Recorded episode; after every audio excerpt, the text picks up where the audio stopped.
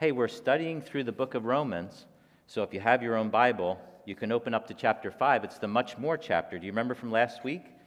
And we saw last week that the chapter begins with seven really spectacular benefits of our justification.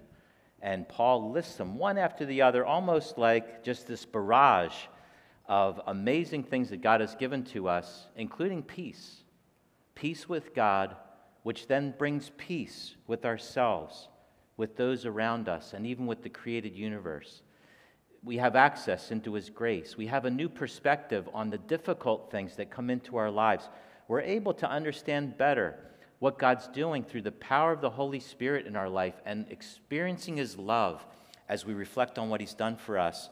As we look through the list, we see that we're no longer under God's wrath, but instead we have an eternal home waiting for us and a life right now to make a difference. So, as we look through the book of Romans, we could see that it's centered on God's righteousness. Is God righteous in his dealings with us? Remember the first three chapters, God's showing us what we're really like. We tend to compare ourselves with each other, don't we? And obviously, we're better, right?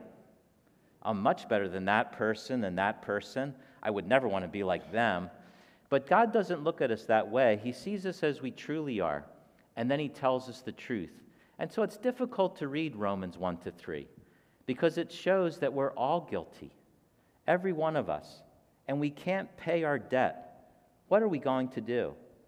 And so God tells us the amazing truth of the gospel at the end of chapter 3 that it's Jesus Christ Himself who will pay our debt for us. He'll erase all of our sin and give us His own righteousness. And that's what we call justification.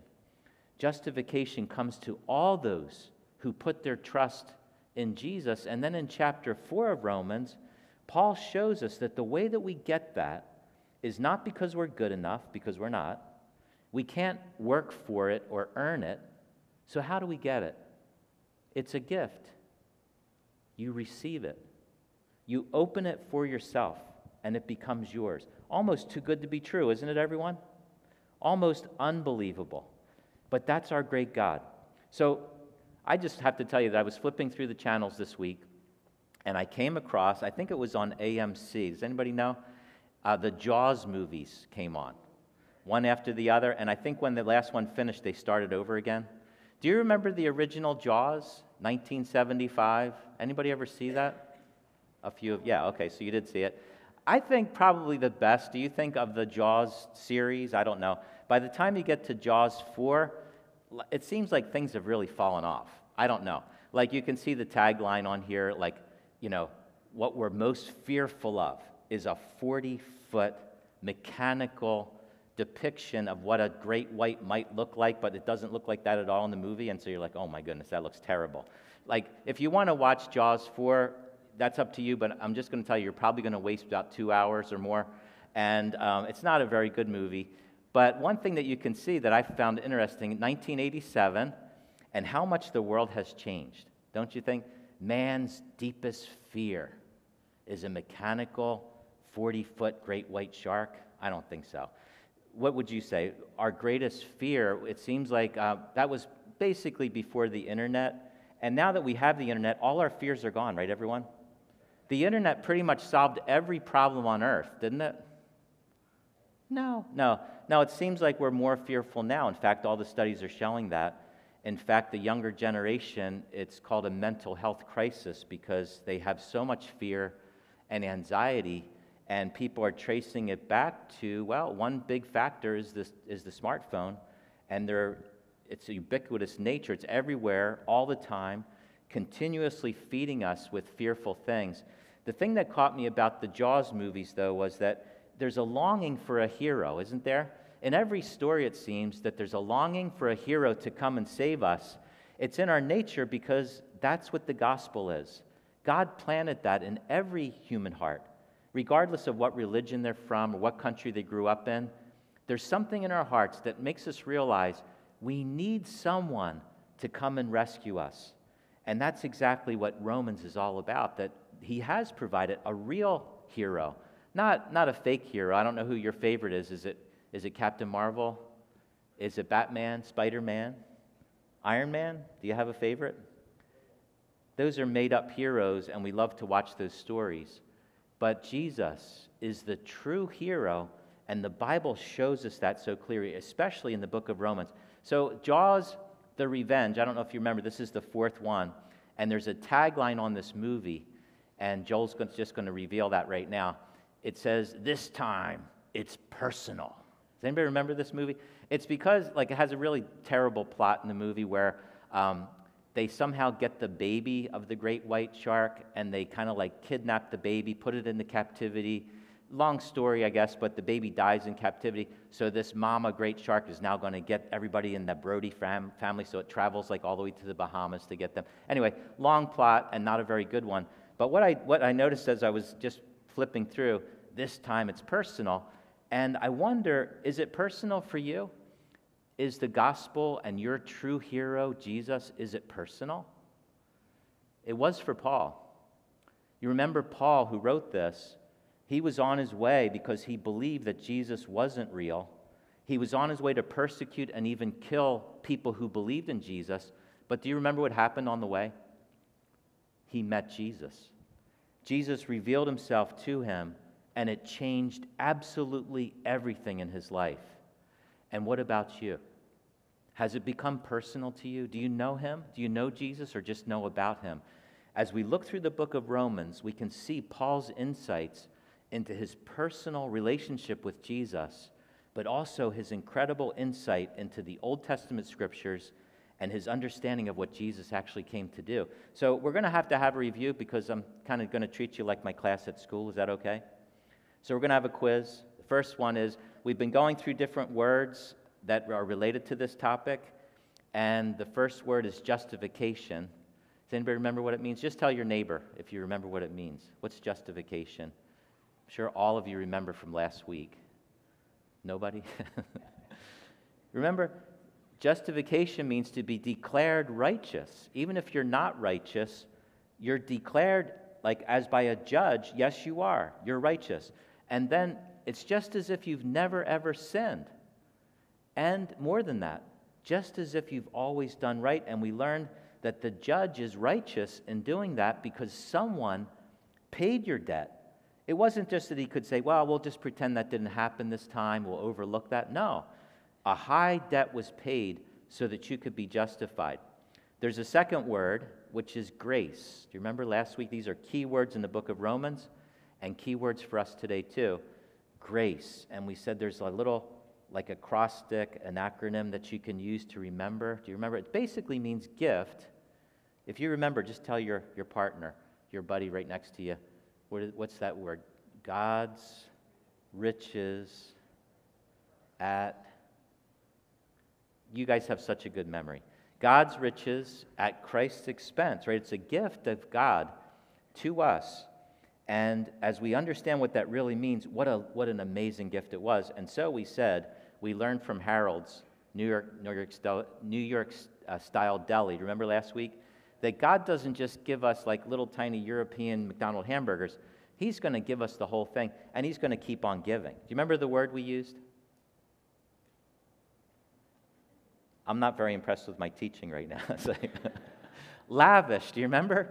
La- he lavished it upon us. He showered us with His goodness and His gifts. That's what the Bible's all about. Some people think the Bible's a book of rules that you try to keep to become a better person, and hopefully when your life's over, God will let you into heaven. That's not it at all. The Bible says none of us is ever good enough to get into heaven, but Jesus Christ came and paid the debt of our sin so that all of us could be lavished with God's love and His goodness, that we could be justified. And there's one more word that we need to learn today, and that's the word imputation. Okay, we don't use this word much in our vocabulary. If anybody here is into statistics, you might use it because in statistics, we use this word to mean that we're going to substitute a number for a piece of missing data in a data set. It would take me too long to explain all that, but let me just say it this way that basically imputation means, uh, Joel's going to put the definition up there, that imputation, oh, one more, there you go. It means that we're treated as if it's ours. It means that it's credited to your account. It means that it's considered to be true.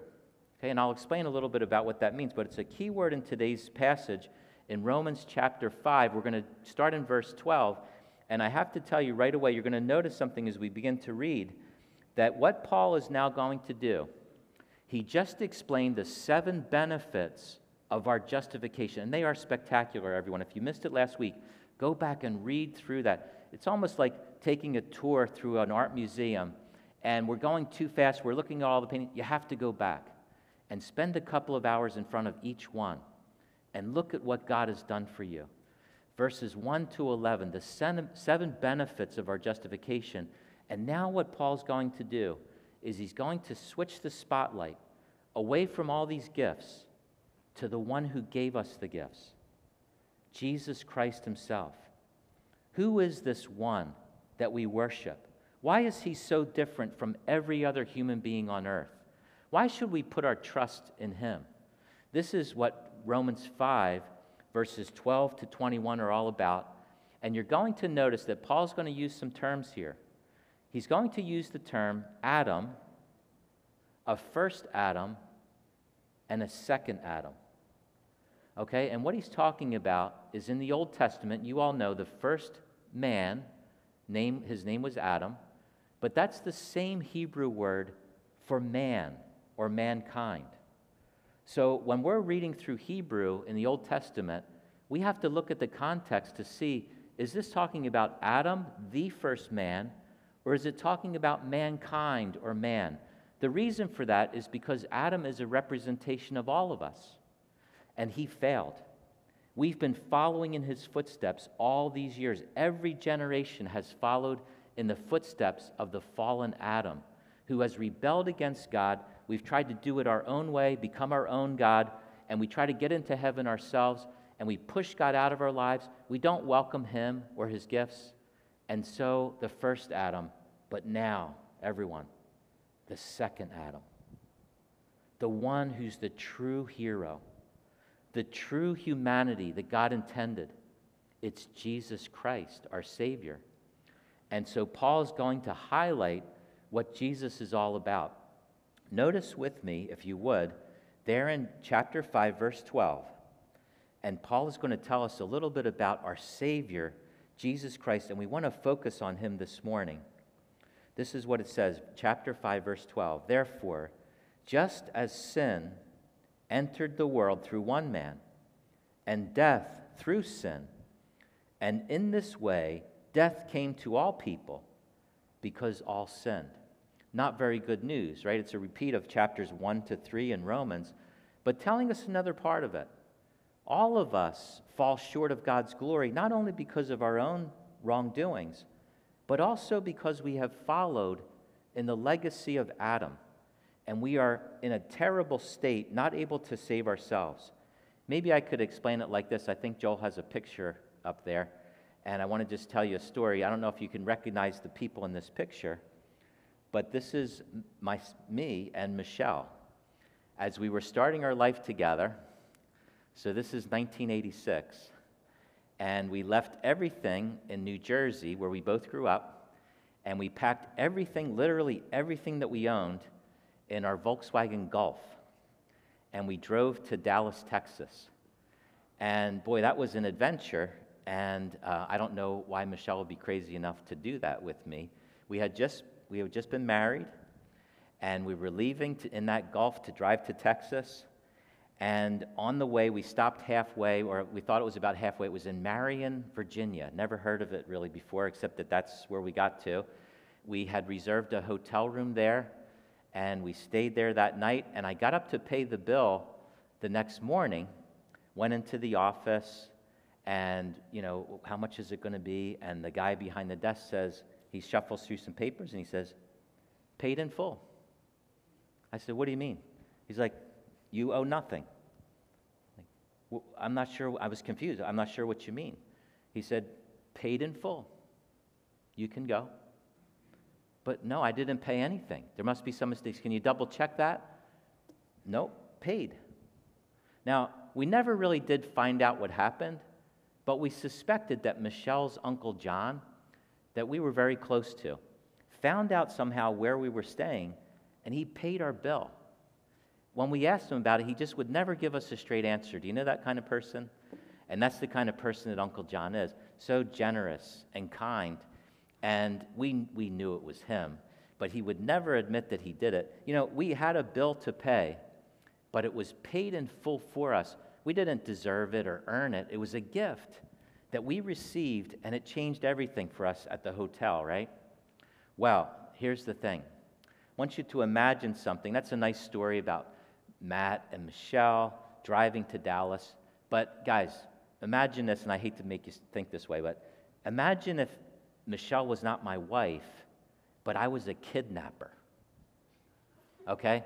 And so I kidnapped Michelle and put her in my car, and I'm driving across the country, and we stop at that hotel, and somehow I get her in there, and we go to leave the next morning, and I come out to pay the bill. And do you think Uncle John is going to pay the bill? No way. I'm his enemy.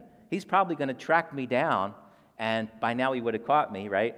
And he would have tracked me down. He, he would, nothing would have stopped him from doing that. Guys, I wanted to bring that terrible story up to you, or that scenario, because that's much more what God did for us. It wasn't just a kind thing that he was doing for a nice person, he was giving something to us and paying our bill when we were his enemies, when we offended him and we're guilty and we have nothing to give back to him. That's the kind of God that we have. And the first Adam that we followed, his generation, the next, and the next, coming all the way to us, we found ourselves in great need of a hero, someone who could possibly come and save us, even though we were his enemies. This is what verse 12 begins to talk about. And so death came upon us all, rightfully, because of what we've done, and so we need an imputation. We need someone to save us from ourselves, and so we come back to this word imputation. What is it? It's someone crediting to my account something that I don't deserve.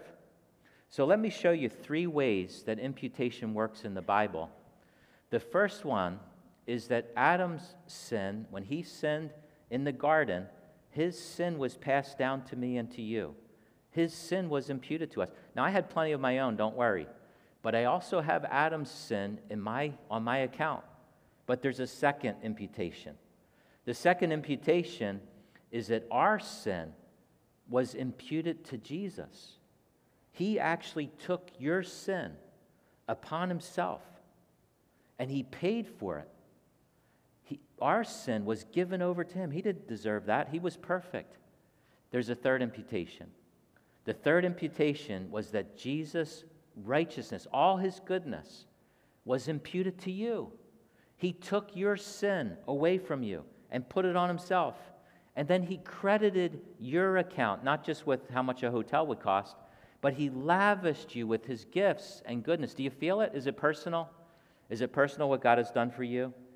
And as we look at the three imputations, we realize there's something spectacular happening here. In fact, Martin Luther, he called this the glorious exchange.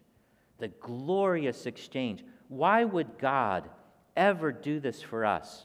Why would He give us such an amazing gift? We just don't know, except that it's His great love for us. Now, as the passage continues, in verses 13 and 14, it says, To be sure, Sin was in the world before the law was given, but sin is not charged against anyone's account where there's no law.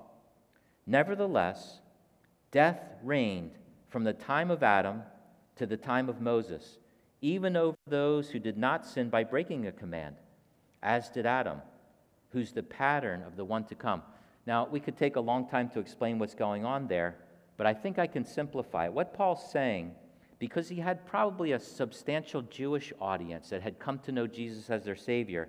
Here's what he's basically saying Adam's sin was imputed to all of us even before the law was given to Moses. That's what Paul's basically saying. It's not just that when the law came into action under Moses that people became guilty, but from Adam on, we were all found guilty. Paul now turns and he's going to put the spotlight on our Savior, Jesus Christ. And he's going to point out seven amazing traits or comparisons or contrasts between the first Adam and the true Adam, the second Adam, Jesus Christ. And in doing that, we're going to see the glory of Jesus Christ. Before we get that to that, I need to show you there's three ways that each of us is guilty, and we need a savior. We need a spectacular hero to come and save us. There's three ways that we're guilty. The first is that we all have sinned, right? The Bible tells us that. I think none of us would argue. We always say that. No one's perfect. I'm guilty for my own sin. But there's a second kind of ways that we're guilty.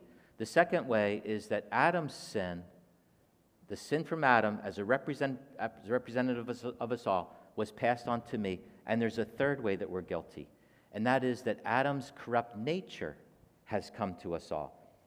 Okay, we're all guilty. We get that. Romans 1 to 3 told us that. Paul's picking that up here.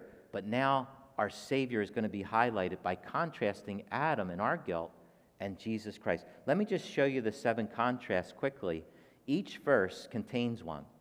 Take a look at your Bible, and what you'll notice is that the contrast now is going to be between the first Adam and his failure and the glorious Savior, Jesus Christ, that you have. And here's how we're going to show that. Each verse, starting in verse 15, is one of seven contrasts. Read with me, would you?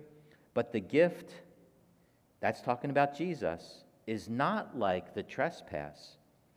For if the many died by the trespass of one man, how much more did God's grace and the gift that came by the grace of the one man, Jesus Christ, overflow to the many? Okay, what's Paul saying? Here's the contrast, everyone. One person sinned, and the result was that many died. Adam sinned, and he passed that down to us all. We had no hope of saving ourselves, but what did Jesus do? The grace of one man lets the gift overflow to the many.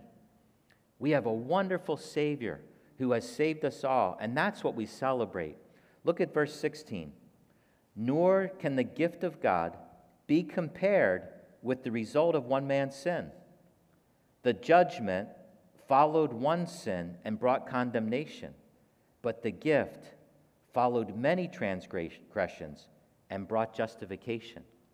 Contrast number two the judgment of one sin brought condemnation to us all. But the gift of Jesus Christ that followed many transgressions, they allowed us to be justified, to be declared righteous before our God, to be washed clean of all of our sin, and Jesus' righteousness placed upon you all because of Jesus. Look at verse 17. Number three, this is the third contrast. Verse 17 For if by the trespass of one man death reigned through that one man, how much more will those who receive God's abundant provision of grace and the gift of righteousness reign in life through that one man, Jesus Christ? For everyone who receives God's gift, it changes everything. Death reigned in Adam, but now in Christ, life reigns for everyone who receives God's abundant gift of salvation. The next contrast in verse 18. Consequently, just as the one trespass resulted in condemnation for all people, so also one righteous act resulted in justification and life for all people. One sin resulted in condemnation for all, one righteous act resulted in justification for us all. Look at verse 19. For just as through the disobedience of one, just, I'm sorry, for just as through the disobedience of one man, the many were made sinners, so also through the obedience of one man, the many will be made righteous. And we see again this stark contrast in what Jesus did disobedience and Jesus' obedience to go to the cross on our behalf made it possible for us to be saved. Bear with me, we're almost we're up to number 6. Number 6 in verse 20. The law was brought in so that the trespass might increase, But where sin increased, grace increased all the more. Paul is saying that the law of Moses made it possible for us to see our sin more clearly. We realized how far we fall short of God's holiness and His glory, and yet the more sin that we see, the more God's gift takes our sin away. The more that we understand who we are in reality, the more we see God's great love and His grace. Do you think that's true for you? As you've been walking with the Lord, I've heard people compare it to walking into a dark room and you don't turn the light switch on, and you look around, you're like, looks pretty good. I don't see any dust, I don't see any dirt. Everything looks good. We walk into the room, everything looks fine. We walk back out. We go in a few minutes later, but this time we turn the lights on. Maybe you should have left the lights off. Because as soon as you turn the lights on, you start seeing all the dust on the top of the shelf. There's stuff laying in the room and it's cluttered. Now we're starting to see more of what's really in the room. It seems like the longer that we walk with the Lord, the more that we begin to see how far we really do fall short of God's glory and how big His grace really is. He showers us with His love, and He loves you. He loves you dearly. And if you receive Him by faith, He will take all your sins away forever. And He'll place His own righteousness upon you. You don't have to try to be good enough to get to heaven. You don't have to be try to be good enough to please him. You already are because Jesus gave you that gift. That's the great imputation. It's real. It's not just a credit to your credit card account or to your bank account. It's a credit to who you are in your person. That Jesus Christ imputes to you all of his goodness and takes upon himself all of your sin. That is the great exchange. That's the glorious exchange. Look at verse 21. So, just as sin reigned in death, so also grace might reign through righteousness to bring eternal life through Jesus Christ our Lord. This is the highlight that Paul is showing us is Jesus Christ himself and the amazing gifts that he's given to us in verses 1 to 11 are because of who Jesus is and what he's done in verses 12 to 21. And only Jesus could do it. He's the only one. Now, why is it? Why is it that Jesus was the only one that could save us? He's the only one. And if you think back, everyone, through the story of the Bible, we see this. Adam, the first man, sins. And then we see a series of heroes, we would think maybe, that could come and help us or save us. But none of them were able to. Adam and who followed. What about Noah? Righteous Noah will restart everything. We'll, we'll get rid of all the corruption, and Noah and his family will start over. Could it save us? No, it failed. What about Abraham? Could Abraham save us all with this new family and, and the arrangement with Abraham, the covenant given to him? No. What about Moses, the great deliverer? Can he save us all? What about the judges? Gideon and Samson, Deborah? No. What about the kings? Saul and David and Solomon? No. What about the prophets? Elijah, Ezekiel, Jeremiah, Isaiah? They can save us. No. They all fell short, looking forward to a Messiah, a Christ who could possibly save us all. Why was Jesus the only one? And Joel's going to show us right here. There's a reason that only Jesus could save us, and that's because of the fact that Jesus was indeed truly human. For that reason, Jesus could perfectly obey the whole law. The second reason is because Jesus could suffer the punishment for our human sin so Jesus was truly human. He could also understand you and sympathize with your weaknesses and with the things that you're going through. There's a third, a third reason there, sympathize with our weaknesses. But Jesus was also God. Not only was he fully human, but he was also fully God. And for that reason, he could obey God th- through the suffering that he'd have to endure for our sin and have perfect satisfaction, and it would be effective before God. Because Jesus was human, he could die for you. Because he's God, he could die for every one of us perfectly. It also helps us to see, because he was truly God, Joel, one more there. Um, it helps us to bear, he could bear the righteous anger of God against sin and yet overcome death. And that's exactly what Jesus did for us. Well, how, how do we explain this? Maybe a simpler way to say it. Romans 5 8 tells us that God demonstrated his own love for us in this while we were still sinners, Christ died for us. That's basically what Paul's saying in this passage. If we compare the first Adam to Jesus Christ, we begin to see how far superior Christ is as our hero, the only one who could ever save us because he's both human, truly human, and truly God. He made the perfect sacrifice by living a perfect life and be, being obedient to his heavenly Father and then going to the cross for us to pay the debt of our sin so that we could be forgiven. You know, when we look at these contrasts, we begin to see what imputation's all about. And on the cross, we see it, but it's hard for us still to understand. How is it that one person could take what I'm guilty of and pay for it? You know, I think we understand the part that says God demonstrates his love for us while we were still sinners, Christ died for us. The verses that come just before this, they say, you know, there might be a person in the world who would die for a good person. They would lay down their life for a good person. Wouldn't you call that person a hero if they lay down their life for someone else that's a good person? And maybe for a righteous person, someone might dare to die. But here's the thing Jesus died for us while we were still his enemies.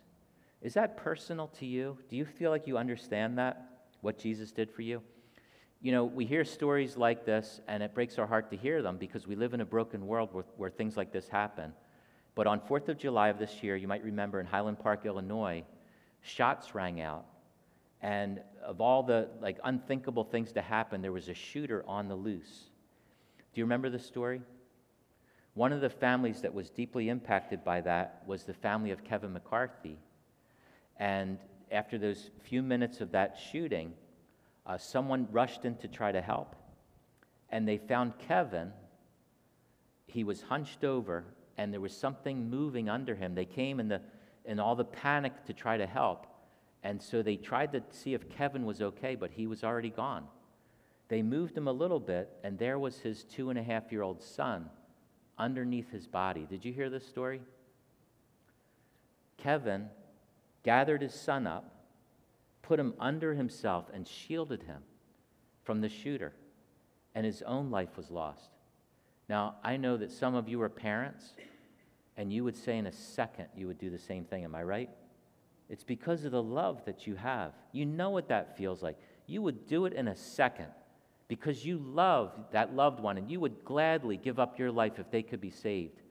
You know, Kevin, he gave up his life to save Aiden and from a human standpoint, we would say he's a hero.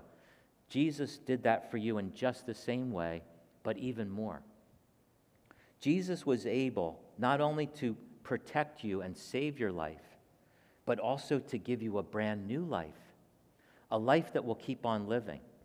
I think sometimes we hear stories about Jesus and think it's so long ago and so far away that in some ways he wasn't like a real person or something, but he was people say, you know, it wasn't the nails that kept Jesus on the cross, it was his love for you. And he could look through the corridors of time, although it's been over 2,000 years ago now, he could look through the corridors of time and see you, and to know that it was you that he was dying for, that he was taking all of your sins upon himself. He himself bore our sins in his own body on the cross so that we could live. This great exchange happens when we put our trust in Christ, when we believe in Him, we receive Him into our life, and that faith saves us. From that moment, the Bible says that we're regenerated from the inside out. The Holy Spirit comes and lives inside of our life and gives us a brand new life. We now have an eternal life that will be with God forever, but right now, He changes us. He gives us a life that's filled with purpose and meaning Every day I know that I'm on a mission because God's placed me here. I can share this message with others so that they too can hear. You know, it's hard to put into words what Jesus has done for us. And as we think about it, we know that many times hymns are written about Jesus, and maybe some of you remember this one. Why did they nail him to Calvary's tree? Why? Tell me, why was he there? And the hymn writer's writing that because Jesus was perfect. He was beautiful. Everything that he did brought life. He had the words of wisdom. He was filled with grace and truth. He had all authority. He was loving and kind, and yet he knew how to confront people. Everything about him was absolutely perfect and wonderful and beautiful. Why was he there? The hymn writer goes on Jesus, the helper, the healer, the friend. Why? Tell me, why was he there? All my iniquities on him were laid. He nailed them all to the tree. Jesus, the debt of my sin fully paid, he paid the ransom for me. That's why he was there. It was because of me and because of you. This, this uh, we used to call them choruses, do you remember? He paid a debt he did not owe. I owed a debt I could not pay. His name is Jesus, and he washed my sins away. And now I sing a brand new song Amazing Grace all day long, because Jesus paid a debt that I could never pay. Um, pastor Lockridge, S.M. Lockridge, was the pastor at Calvary Baptist in San Diego, California. And he gave a kind of a famous sermon. He's with the Lord now since the year 2000. He was 87 when he went home to be with the Lord. And he just had to put into words what he thought of his Savior, Jesus Christ. The sermon probably was about 40 or 45 minutes long, but I'm just going to read a few minutes of the sermon that he gave, and I, I'm going to tell you right up front I can't read it like he did, I can't say it like he did, but I hope that you can hear the words and what he's saying about our Lord Jesus. As I read this, would you just take a minute to listen and to think about is it personal to you? Do you love Jesus because of what he's done for you? Has he changed your life and impacted you by becoming the second Adam, the true one, the hero to come and save us all? What does he mean to you? This is what Pastor Lockridge said He's the King of the Jews, He's the King of Israel, the King of righteousness, the King of the ages, the King of heaven, and the King of glory. He's the King of kings and the Lord of lords. He's enduringly strong, entirely sincere. He's eternally steadfast, immortally graceful, imperially powerful. He's impartially merciful. That's my King. He's God's Son. He's a sinner's Savior. He's the centerpiece of civilization. He stands alone in himself. He's unique. He's unparalleled. He's unprecedented. He's supreme. He's preeminent. He's the loftiest idea in literature. He's the highest personality in philosophy. He supplies strength for the weak. He's available for the tempted and the tried. He sympathizes and he saves. He guards and he guides. He heals the sick. He cleanses the lepers. He forgives the sinners. He discharges debtors. He delivers the captives, defends the feeble. He blesses the young. He serves the unfortunate. He regards the aged. He rewards the diligent. He beautifies the meek. Do you know him? His office is manifold. His promise is sure. His life is matchless. His goodness is limitless. His mercy is everlasting. His love never changes. His word is enough. His grace is sufficient. His reign is righteous. His yoke is easy. His burden is light. I wish I could describe him to you, but he's indescribable. He's indescribable. He's incomprehensible. He's invincible. He's irresistible. I'm trying to tell you that heaven, the heaven of heavens, can't contain him, let alone a man explain him. You can't get them out of your mind. You can't get them off your hands. You can't outlive them, and you can't live without them. The Pharisees couldn't stand them, but they found out they couldn't stop them. Pilate couldn't find a fault in them. The witnesses couldn't get their testimonies to agree, but Herod couldn't kill him. Death couldn't handle him, and the grave couldn't hold him. That's my king. Thine is the kingdom and the power and the glory forever and ever. Amen.